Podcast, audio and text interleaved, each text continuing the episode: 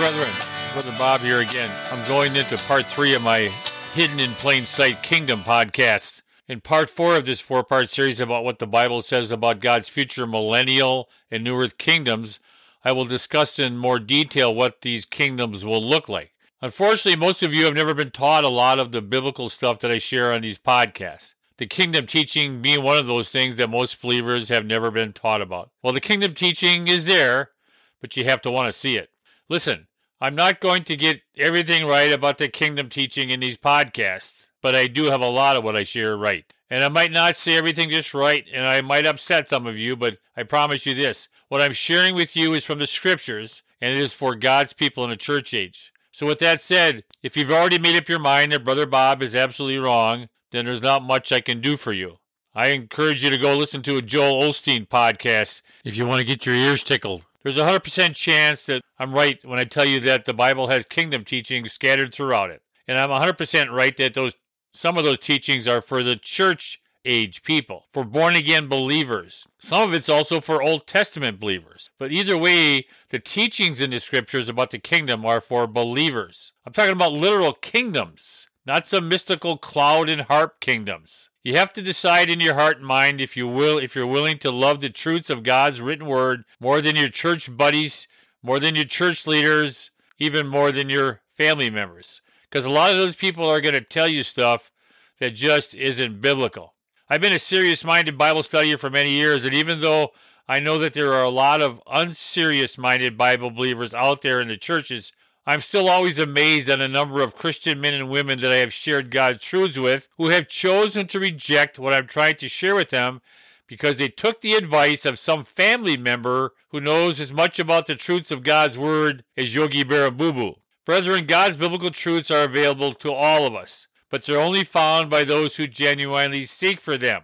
That means you can't put your finger in a socket and expect the truths of God's Word to flow through your finger and into your mind. Now, I know for a fact I'm going to be a lot of brothers and sisters in the Lord in the next life who are going to say, Brother Bob, I should have listened to what you were trying to teach me instead of listening to my foolish heart. Now, I do not claim to have all the truths of God's written word figured out. However, after 40 plus years of reading and studying God's word, I have learned a lot. And I've learned that God's ways are not man's ways. I've also learned that biblical truth is not determined by majority rule.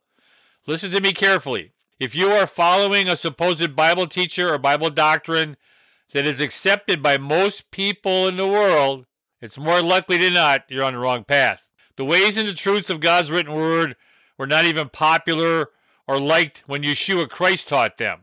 Imagine how much less liked they're going to be today. Luke 16:10. Christ said, "If you are faithful in little things, you'll be faithful in large things. But if you are unfaithful in little things, you will also be unfaithful with greater things. I promise you that if you follow along and take notes and pray about what I share with you and diligently get into your Bible and study what I'm trying to get across to you, you too will see the hidden in plain sight kingdom teachings of the scriptures. Sadly, a lot of God's children believe that if they are truly born again, they are not only going to be saved to heaven, they also believe they're going to receive all of God's heavenly kingdom rewards and blessings. Saints, it doesn't work that way. Yes, the free gift of eternal life, the free gift of eternal salvation from hell, was paid for by Christ's blood. And it's freely given to all who truly believe the gospel of Christ. But in heaven, there is no such thing as free rewards or free kingdom blessings or free honors for somebody just because they're a child of God. John 5, verse 28 through 29. Don't be surprised. Indeed, the time is coming when all the dead in the graves will hear the voice of God's Son and they will rise again. Those who have done good will rise to experience eternal life, and those who have continued in evil will rise to experience judgment. Brethren, these verses are written to and about believers. Lost people can never be good enough to rise to eternal life, all right? So that's how I know that these verses are written about believers. I know that because no one who is lost or unsaved gets eternal life by being good. Here's a verse again. To those who have done good, they will rise to experience and enjoy eternal life. Brethren, this verse is not teaching that lost or unsaved people can do enough good things to earn or enjoy eternal life. Lost people are condemned to hell from the moment they come out of the womb. The Bible clearly teaches us that it's impossible for any human being, in and of ourselves, to be ever be good enough to earn our way to heaven. That also means nobody who's lost or unsaved can ever be good enough to earn their way out of hell. When the believers are going to be resurrected, the ones that are in their grave, their bodies are going to be resurrected. We're going to get glorified bodies. And the ones who are faithful are going to spend eternity in the joy of the Lord. And the ones that the Lord, the believers that the Lord deems unfaithful, the Bible teaches they're going to be kicked out of the kingdom. They're going to be separated from the Lord. They're going to live in a place of outer darkness. It's not hell, but outer darkness, away from the fellowship and the love and the peace of Christ. That's a serious matter, people. Again, you need to understand that anytime in the scriptures it talks about somebody being blessed in eternity because of how faithful or good or honest or righteous or true they were, it's talking about people who are believers already. Because lost people can never be righteous and true and faithful without knowing Christ as their Savior. Understand that. The Bible says unbelievers or lost people or saved people are cut off from God until they accept Christ as their Savior. There's a parallel, parallel verse in Daniel about this reward that's going to happen to believers. It says in Daniel chapter 12, verse 1 through 3 At that time, Michael the archangel who stands guard over your nation will arise. There will be a time of anguish greater than any since nations first came into existence. But at that time, every one of your people whose name is written in the book of life will be rescued. Many of those whose bodies lie dead and buried will rise up, some to everlasting life, and some to shame and everlasting disgrace. Remember, we're talking about believers here. Those who are wise will shine as bright as the sky, and those who lead many to righteousness will shine like the stars forever. The those that we read about in these verses are those believers those people who have their faith in God that He's their Redeemer. These are people who we would consider to be born again. In amongst them, born again people, uh, in amongst them, bodies that were buried and are risen up, there'll be some of those born again believers who enter the joy of the Lord, and some of those born again believers will be condemned to judgment seat of Christ and spend eternity in everlasting disgrace. Get over it. That's what it's teaching. You need to you need to understand the seriousness of our walk with Christ. Now again, if you're a born again believer trying and striving to walk with the Lord according to scriptures, you're fine. You're doing good. Just keep moving forward. Keep studying your word. Stay in the word. Talk to the Lord. I mean, you you know, just keep moving forward. Don't give up. Don't grow weary. Don't get caught up in the ways of the world. Just have an attitude that you want to serve the God who died for you. The Lord will deal with you, take care of you. But there's a lot of believers in the church today who have a foot in the world and a toe on the fence of God. And there's going to be a serious time of judgment for these believers. They're going to find out that they sold their soul, their eternal life. Now, there's, they're still not going to go to hell, but they sold, they sold their opportunity to spend their eternity in the joy of the Lord in God's kingdom because they loved the world and the ways of the world more than they did the God who died for them. That's a serious matter. And as I've shared 20 times already in my podcast, that's what the kingdom reward teachings are about. It's not rocket science stuff, brethren. If you're faithful, if the Lord deems you faithful at the judgment street, how faithful you were will determine what kind of rewards and blessings and honors you have as you live in the kingdom of God, either the millennial kingdom or the new earth kingdom. But there's also going to be born again believers at the judgment seat of Christ, who Christ is going to look at them and say, I'm ashamed of you. You denied me. You were you weren't faithful in witnessing and sharing my faith. You uh, you ignored the the commandments and the things that I that you knew were that were for the church age that you should have been doing. It just there's a whole bunch of reasons why the Lord is going to judge and condemn children of God and kick them out of the kingdom in eternity. Again, they're not going to go to hell, but they're going to be away from the presence and the joy and the fellowship and the peace of the Lord and the Lord's faithful believers for all eternity. That should scare the bejeebies out of any believer who's who's walking the fence uh, of life. They have again uh, one leg in the world, one leg in the church, but they're not really serious about serving their Savior. I mean, it should scare the daylights out of you to think that you could step into heaven and be judged to be outside of the kingdom of God away from the presence of the light of the Lord and the joy of the Lord and the fellowship of the Lord and the fellowship of other faithful believers forevermore. That's what the outer darkness is about. That's what the warning verses in the Bible are uh, about the kingdom all are about. Christians need to understand again, simply being a child of God does not mean things are going to go well for us in eternity. God has to find us faithful. And whatever level we're faithful at, He'll decide that, but we need to be found faithful. If we are found unfaithful, just like Christ said, a believer is going to be put in the outer darkness out of the kingdom. Again, that should scare the bejeebies out of anybody who's truly a born again child of God, who's not really serious about how they live their life for Christ. Brethren, you got a little sick of your brain cells that in eternity the Lord blesses his children are who are faithful, not his children who are simply born again. Put another way, in eternity the Lord blesses his children for what they do and not for who they are. Now I ended part two with us visiting the New Jerusalem in the book of Revelation. The New Jerusalem is a massive city that God sets up in his new heavens and earth kingdom. Again, New Jerusalem is massive. The city is 1,500 miles long, 1,500 miles wide, and 1,500 miles high. Now, I'm not going to delve into all the details of the New Jerusalem in this podcast, but just remember that there are only believers, both Old and New Testament believers, with new sinless glorified bodies living on the new heaven and earth kingdom. So that means there are no unsaved or lost people living on this planet during this time.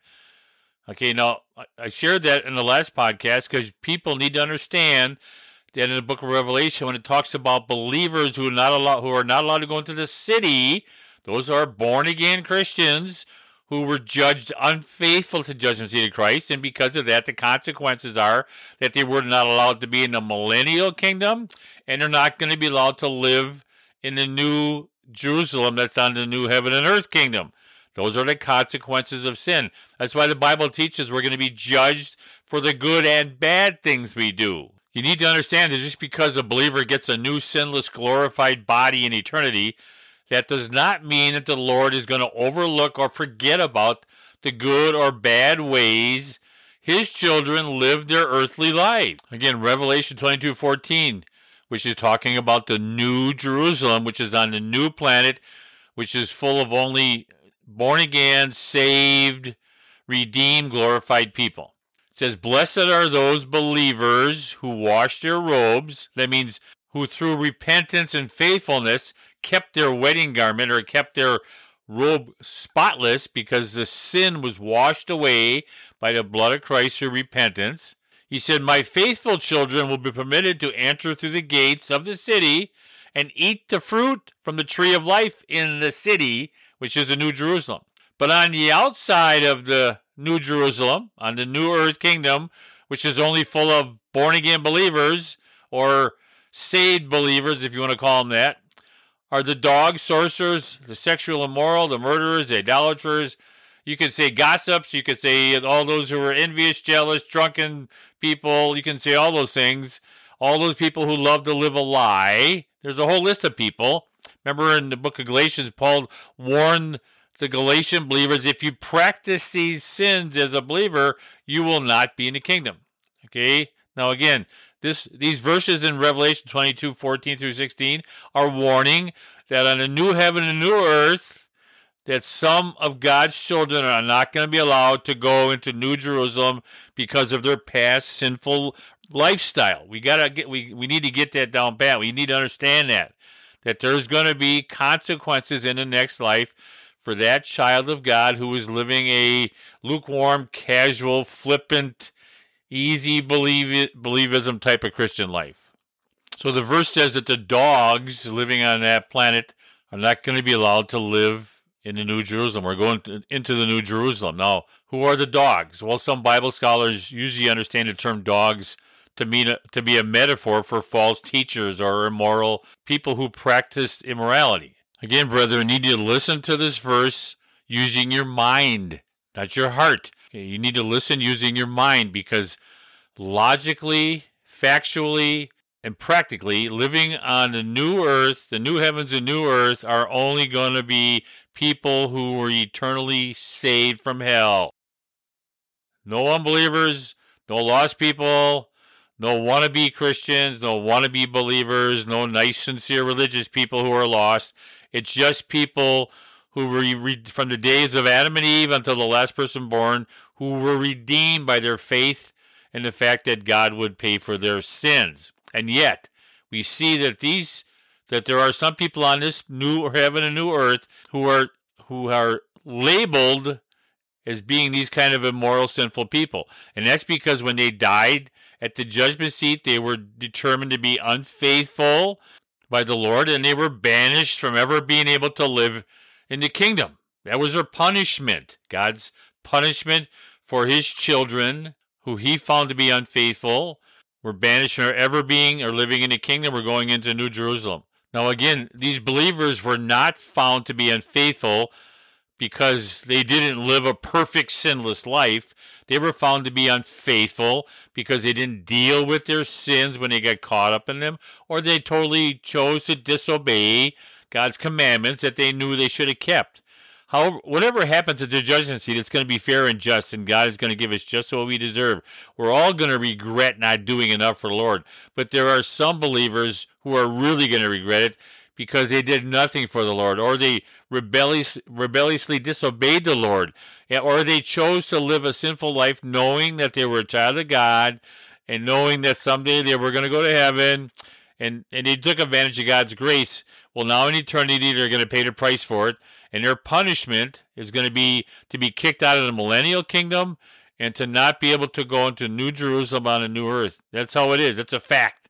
This isn't Bob's opinion. This is a fact. A lot of God's people got to get over this silly idea that God is only about love and not about justness and fairness and holiness. So in Revelation chapter 22, verse 14 and 15, when you hear the words, Blessed are those who wash their robes.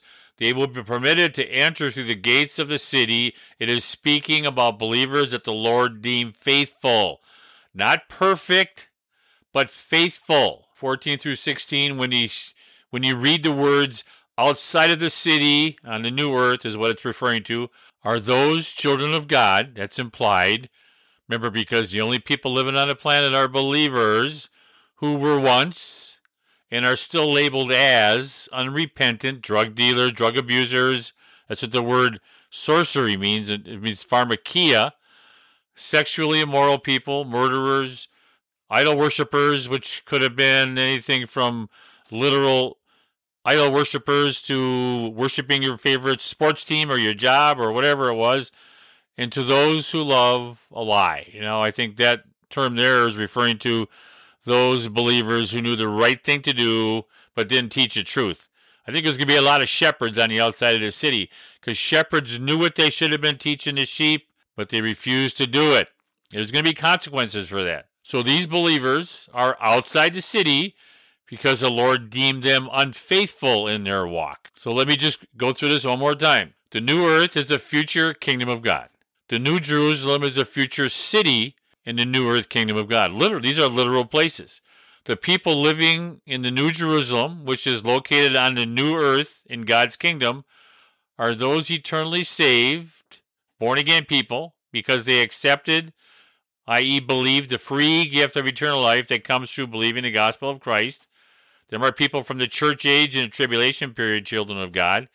They're living in the New Jerusalem because the Lord deemed them faithful at the judgment seat of Christ. Outside the city are those children of God that at the judgment seat of Christ the Lord deemed unfaithful. Again, they're not outside the city because the Lord deemed them lost or unsaved or never born again or or they were fake believers in the gospel. No, that's not why they're outside the city. There are truly they are truly born again people who truly put their faith in the fact that God was going to pay for their hell debt, redeem them from their sins who are now going to be kept out of the city because during their Christian life they were found to be unfaithful children of God.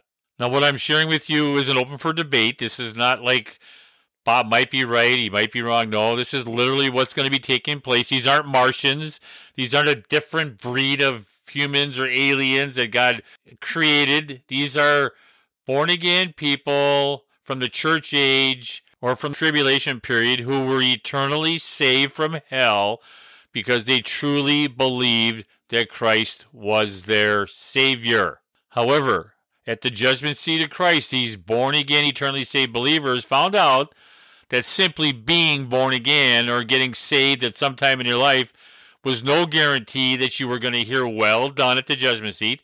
It was just being born again was no guarantee you were getting rewards, blessings, or special honors in the future kingdoms.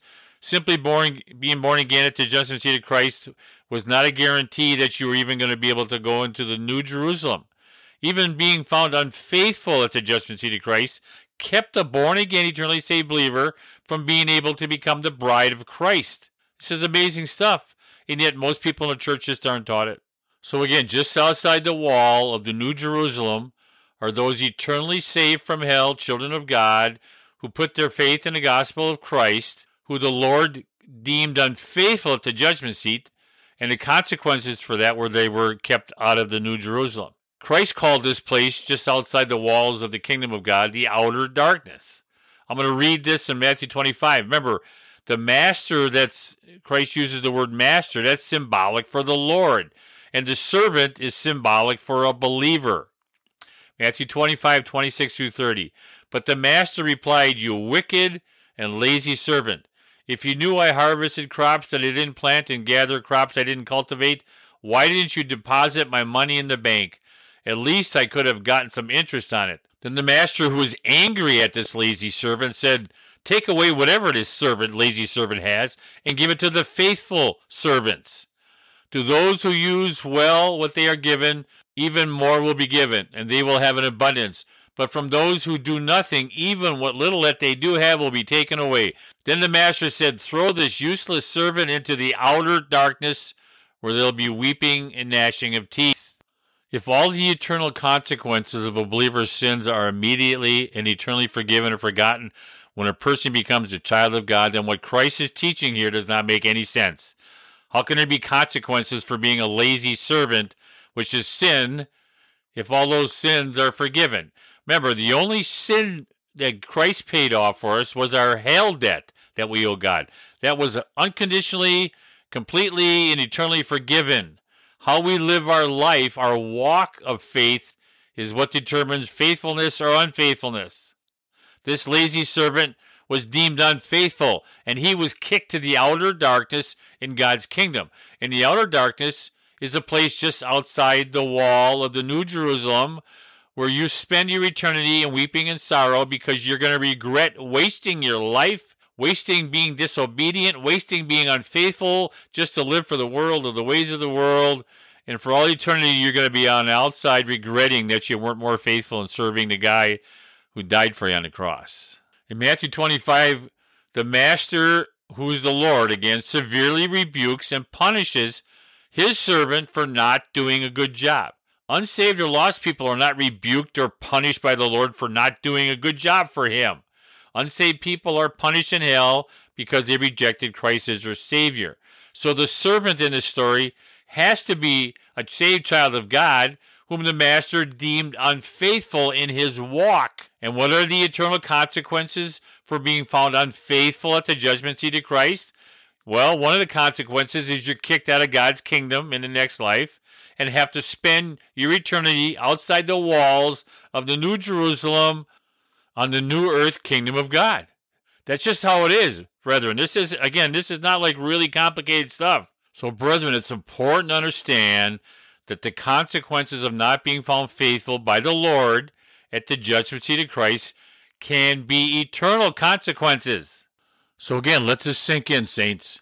That means that if the Lord deems a born again, eternally saved from hell believer unfaithful or disobedient at the judgment seat of Christ, one of the consequences will be that he, the Lord, does not allow that unfaithful believer to be in, i.e., serve in the millennial kingdom in the next life, which also means that the same unfaithful believer will most definitely not be allowed to live in the New Jerusalem on the new earth kingdom. That's why it says in Revelation 21, chapter 21 and 22, that, that there's going to be believers who are labeled as immoral, sinners, liars, cheats, gossips, whatever they are, unfaithful, deceivers, false teachers, They were labeled that way because they died that way, and then they were judged at the judgment seat of being unfaithful, and be consequences for that. They carry that they carry that label or tag, or they're identified as that type of unworthy believer for all eternity. That's why he says in Revelation 21, nothing impure can enter the city on the New Jerusalem, nor anyone who does shameful things or lies. Now, again, I'm going to keep saying this over and over until it sinks in. There are no lost or unsaved or never born again people living on the new earth kingdom. Everybody living on planet Earth at this time is an eternally saved from hell believer who, at one time or another, trusted, genuinely trusted God as their Savior. And they now have a new glorified, sinless body, but they have a name on the back of the shirt of their robe that says, This person died unrepentant or unfaithful or whatever it was. They're going to be labeled or known to be unfaithful, immoral, worldly, um, unloving, uncaring, unforgiving. There's a whole bunch of labels that a believer can put on themselves because of their lousy Christian walk when they were still living on planet Earth in their sin cursed body. That's why there, there's consequences for our sin behavior, and they don't show up though until the next life at the judgment seat of Christ. Again, that's why the Bible tells us work out your salvation with fear and trembling. Again, I share this a lot. There's no word love in that verse. Work out your salvation with fear and trembling. That's because all believers, born again, eternally saved believers, are going to stand in the presence of the Lion of Judah and give an account of how they lived their life for Him while they were still alive in their earthly bodies. The more faithful you are, the more rewards and more blessings you got. Now, the Lord is a fair and honest, and just God, and we're going to get exactly what we deserve. Whatever faithful level we, we, we died at, whatever faithful benefit we get for whatever spiritual level we die at, the Lord's going to give us just what we have coming. So again, you need to answer the question. It's really simple. in Revelation 21, where it says, "No one who does shameful things or practices lying or is a gossip or immoral or an idolater shall enter into the New Jerusalem." Okay, you need to tell me who these people are. All, all the unbelievers, unsaved people, people who never got born again, are already in a lake of fire. They were judged the great white throne judgment. That already took place already. So who are these people? They're not aliens. They're not Martians. We're not talking about tree lizards here. We're talking about real people because of a sinful behavior or lifestyle.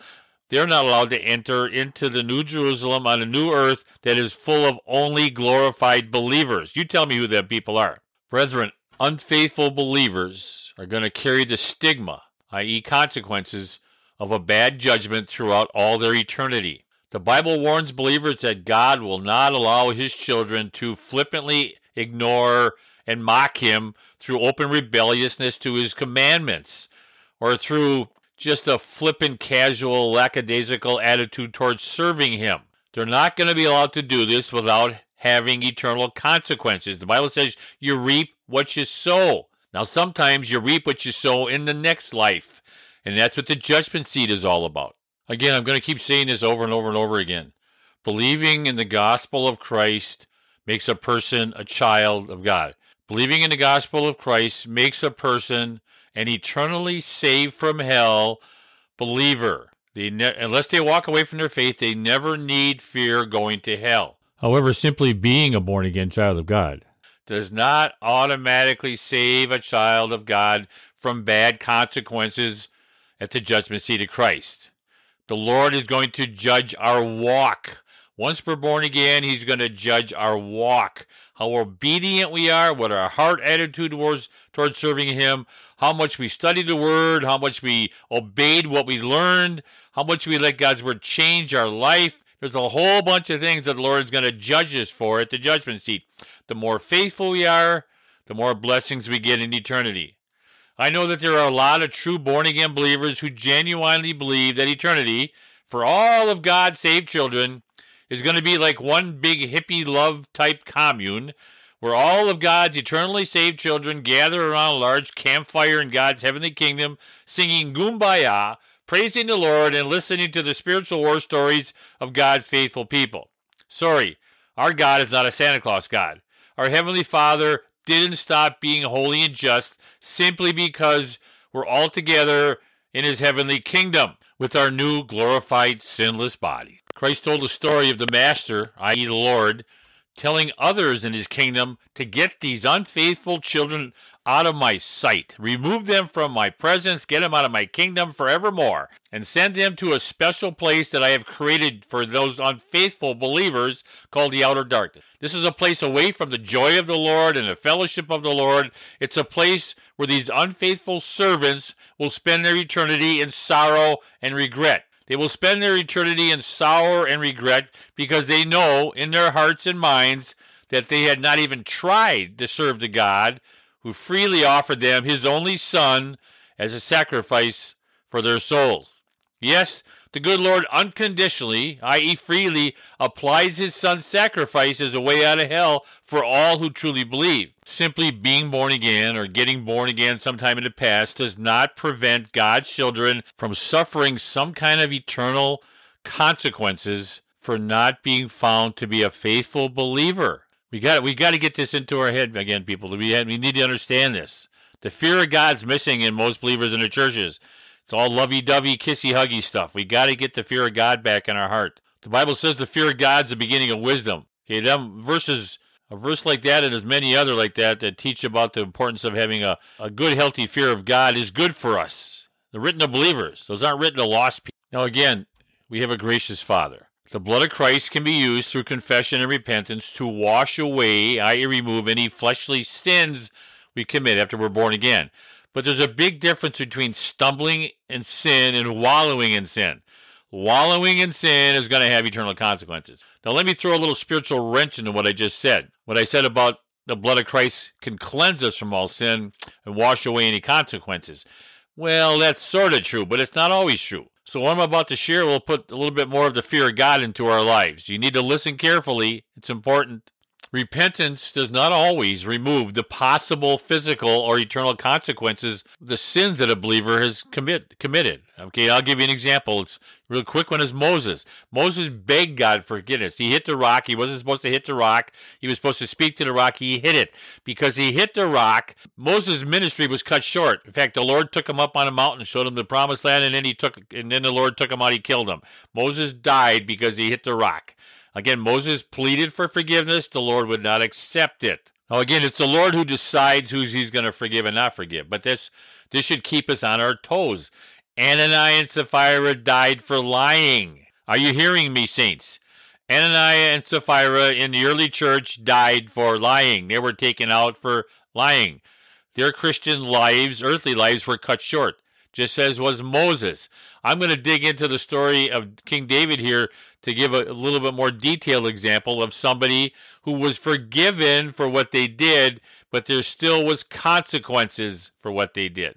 You're probably thinking, Brother Bob, that doesn't make sense. Well, it does make sense because uh, an earthly example of that is if I'm a drunk driver and I, I, I kill some people because I was driving drunk, and at the courtroom when I'm in the presence of the people maybe the parents of a daughter I killed while drunk, and I beg for their forgiveness, and they forgive me. They say, "You're we forgive you for what you did." That doesn't mean the judge is going to let me go. I'm going to face the consequence for killing somebody while I was driving drunk, even though the parents might forgive me for that. Well, that's kind of what happened to King David. He committed some sins that were so obviously wrong that the Lord put the hammer down on him big time. Even though the Lord forgave him, we're going to see that he still David still had serious consequ- earthly consequences for his choosing to murder and commit adultery. And I'm sharing this story about King David because what happened to him on an earthly level can happen to believers on the kingdom level. Yes, the Lord will forgive us, but it doesn't mean that there's not going to be a consequence eternity for us choosing to live a sinful life as Christians. So let's get into King David's story. King David repented of his sins of murder and adultery, and yet even though the Lord forgave David of those sins, the Lord decided to use David as an object lesson for any future believers who chose to ignore what they knew they should do or should not do.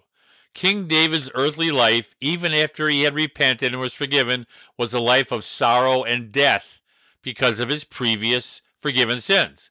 God does that sometimes. Again, that's why the scriptures warn believers to work out our salvation with fear and trembling. Philippians 2:12 as you have always obeyed, not only in my presence, but now much more in my absence, continue to work out your salvation with fear and trembling. Brethren, no one gets eternally saved through working out their eternal salvation through fear and trembling. So this is not a works gospel salvation plan. This verse is speaking of working out the details of our future judgment seat possible consequences before it's too late. This is why it's important to know your kingdom verses and your consequences. All those if and then verses in the Bible that warn a believer if you do this, then I'll do this. As children of God, we can work out, i.e., save ourselves from bad things happening to us at the judgment seat of Christ by being found faithful to God's word by Christ. So we do what the book says. We follow. We follow what God's word says. We obey his commandments. We walk in a manner worthy. We, we, we sin, we stumble, we get up, we keep moving forward. We don't grow weary. Okay, we deal with the sins that take us down. All those things are part of us being found faithful. And if we would understand that the judgment seat is not going to go well for us if we are not doing those things, the fear of God should wake us up and make us do the right thing. James chapter 2, verses 12 through 14. So whatever you say or do, brethren, remember that you'll be judged by the law that sets you free. There'll be no mercy for those believers who have not shown mercy to others. But if you believers have been merciful, God will be merciful when he judges you. What good is it, dear brothers and sisters, if you say you have faith but don't show it by your works? Can that faith save anyone? Now, that question is not in regards to salvation. If you're living an immoral, wicked, lazy, lackadaisical Christian life, you will not be saved at the judgment seat. You are going to get a bad judgment. You are going to have eternal consequences that you're going to regret forevermore. So work out your salvation with fear and trembling.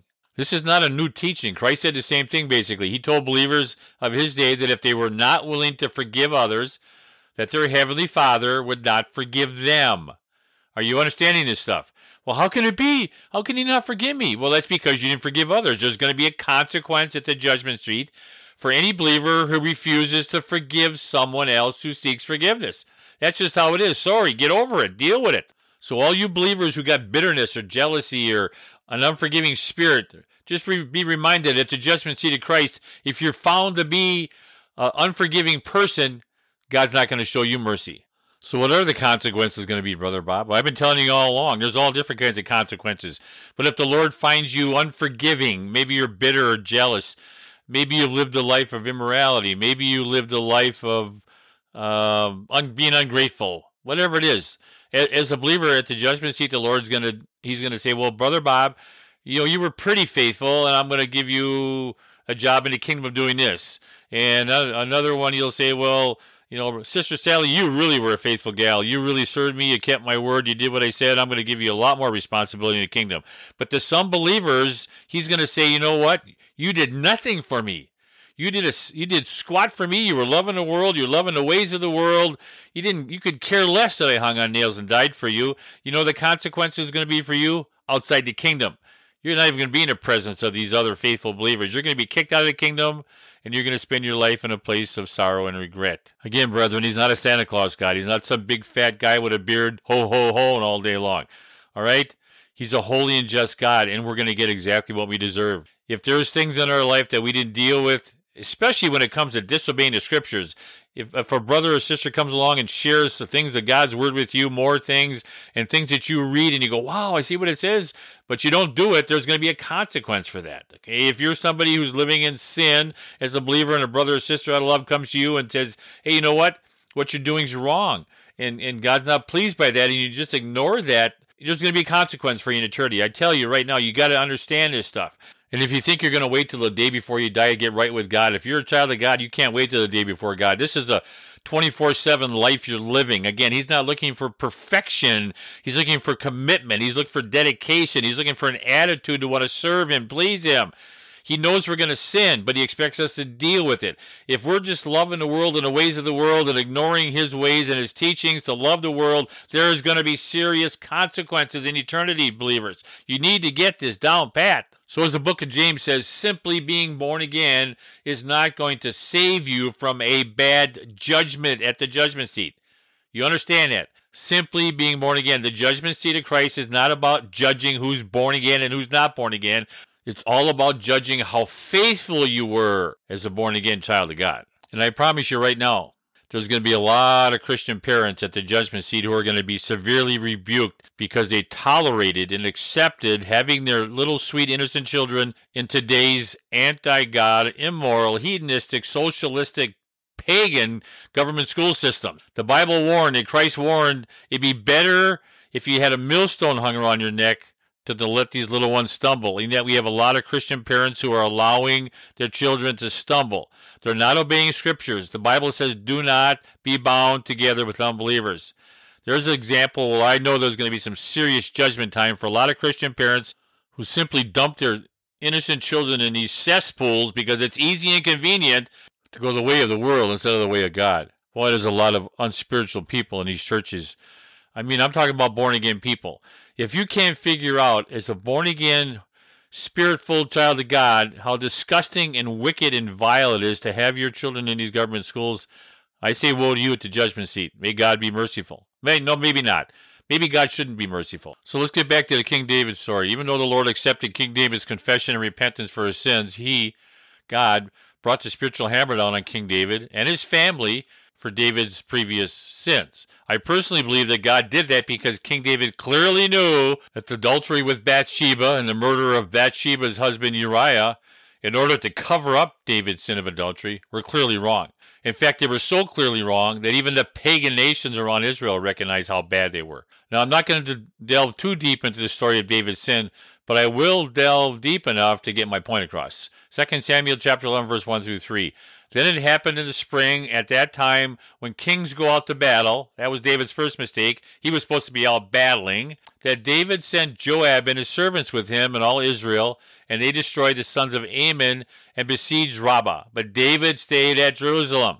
Again, there was his first mistake. He should have been out manning up and fighting. When evening came, David rose from his bed and walked around on the roof of the king's house. And from the roof, he saw a woman bathing and the woman was very beautiful in her appearance. Here's a semi important thought. A lot of people falsely believe that Bathsheba was on a rooftop openly bathing so that all could see her. That's clearly not what was going on here. From, Dav- from David's vantage point high up in his little palace or whatever, he was able to look down into places he should not have been looking into. I personally believe that Bathsheba didn't have a clue that she was being spied on. Verse 3 So David sent and inquired about the woman, and someone said, Is this not Bathsheba? The daughter of Eliam, the wife of Uriah the Hittite. Another important point. David was quite aware whose wife he was about to sleep with. Uncontrolled lust will take over a person sometime. David clearly knew that not only was adultery wrong, but committing adultery with your best buddy who's out there putting his life on the line for you is really despicable. In fact, even the Gospels, written thousands of years after David's time, bring up David's sin. Matthew chapter 1 verse 6. Jesse was the father of David the king. David was the father of Solomon by Bathsheba, who had been the wife of Uriah. Notice how the Lord threw that in and remind everybody how wicked David was. David bore the consequences of his sins of adultery and murder long after he had died. We'll get into that. So, short story, I believe that King David forces himself on Bathsheba, i.e., he rapes her using his power and prestige as a king, and then sends Bathsheba back home. In Samuel 11:4, David sent messengers and took her, and when she came to him, he lay with her. And when she had purified herself from her uncleanness, she returned to his house. Notice, notice he took her. Now Bathsheba knew that she had sinned, so she kind of abuses the law of God and does Leviticus 15:18. If a man lies with a woman so that there is a seminal emission, they shall both bathe in water and be unclean until evening. So shortly after this adulterous affair, David gets word that Bathsheba is pregnant and he knows that his buddy Uriah, who is Bathsheba's present husband, is not home. He's out faithfully battling for the king. So King David gets sends out the word to get Uriah back to his home, and he tells Uriah, "Go sleep with your wife. Go home, relax, enjoy your wife." It doesn't work though. Uriah is so dedicated to King David that he sleeps on the front steps of David's home, seeking to protect David all night long from possible enemies of David. So now King David's in a full panic mode. So the slimeball King David does whatever he needs to do to get Uriah murdered. So King David sends Uriah to a sure death, fighting on the front lines of a very intense battle. Isn't it amazing how stupid we can be when it comes to try to cover up our sins? Rather than just going to Uriah and confessing his sin of adultery to David, David instead, probably too ashamed to face Uriah, has him murdered. Doesn't make much sense, does it? Well, we're going to see shortly that King David does not get away with his sins. In fact, the Lord considers David's sins so evil that David is punished for these sins long after God forgave him for the sins. So David's plan to kill Uriah, Uriah works, and this is what happens next. 2 Samuel 11, 26 through 27. When Uriah's wife heard that her husband was dead, she mourned for him. When the period of mourning was over, David sent for her and brought her to the palace, and she became one of his wives. He had already had all kinds of wives. Then she gave birth to a son, but the Lord was displeased with what David had done. You think? I know, I know. I'm getting a little bit long-winded on this King David saga, but it's important. You got to you got to hear the whole thing here. In Second Samuel chapter 12, we have a story of the prophet Samuel exposing David's sins. Listen to the consequences of David's forgiven sin.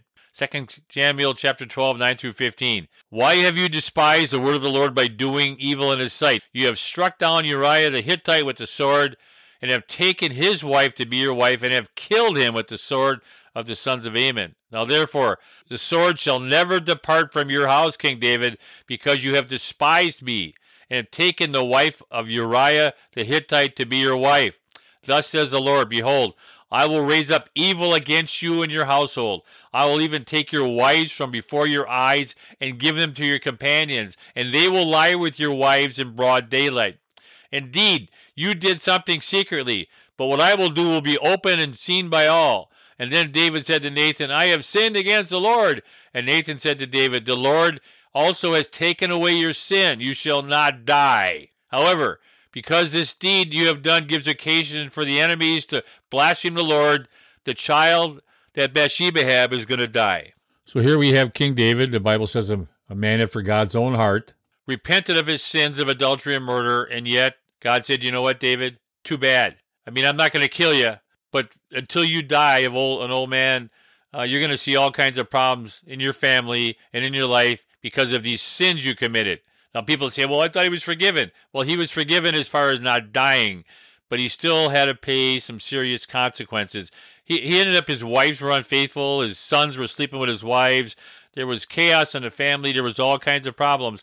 And the Lord chose to put this lifelong earthly sin consequence on David because of his choosing to disobey the Lord and do the things he knew were obviously wrong or sinful. What happened to King David is a type of what's going to happen to believers at the judgment seat of Christ. I believe a lot of believers today are getting away with a lot of sin, unrepented, worldly, lukewarm attitudes.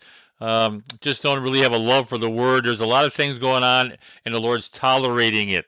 He's hoping that people repent. But there's going to come a day when believers are going to answer for this. Now, it's not going to be an earthly consequence, it's going to be a kingdom consequence.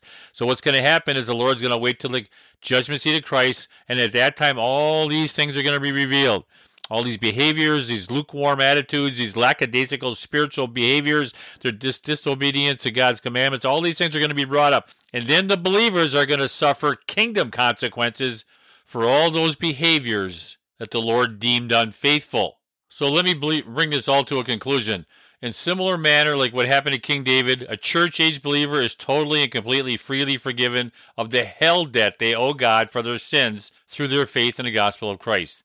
But they are not totally and completely forgiven of the next life kingdom consequences for those same sins, especially if they're sins that are just like unrepented sins, if they're just casual sins where believers just kind of wallow in this lukewarm disobedience to God's word. There's going to be consequences. If believers aren't faithful in sharing their faith, there's going to be consequences. If there's believers who are not faithful in forgiving other people, there's going to be consequences. If you're a gossiper, see, there's all kinds of things that the children of God are going to be held accountable for at the judgment seat of Christ.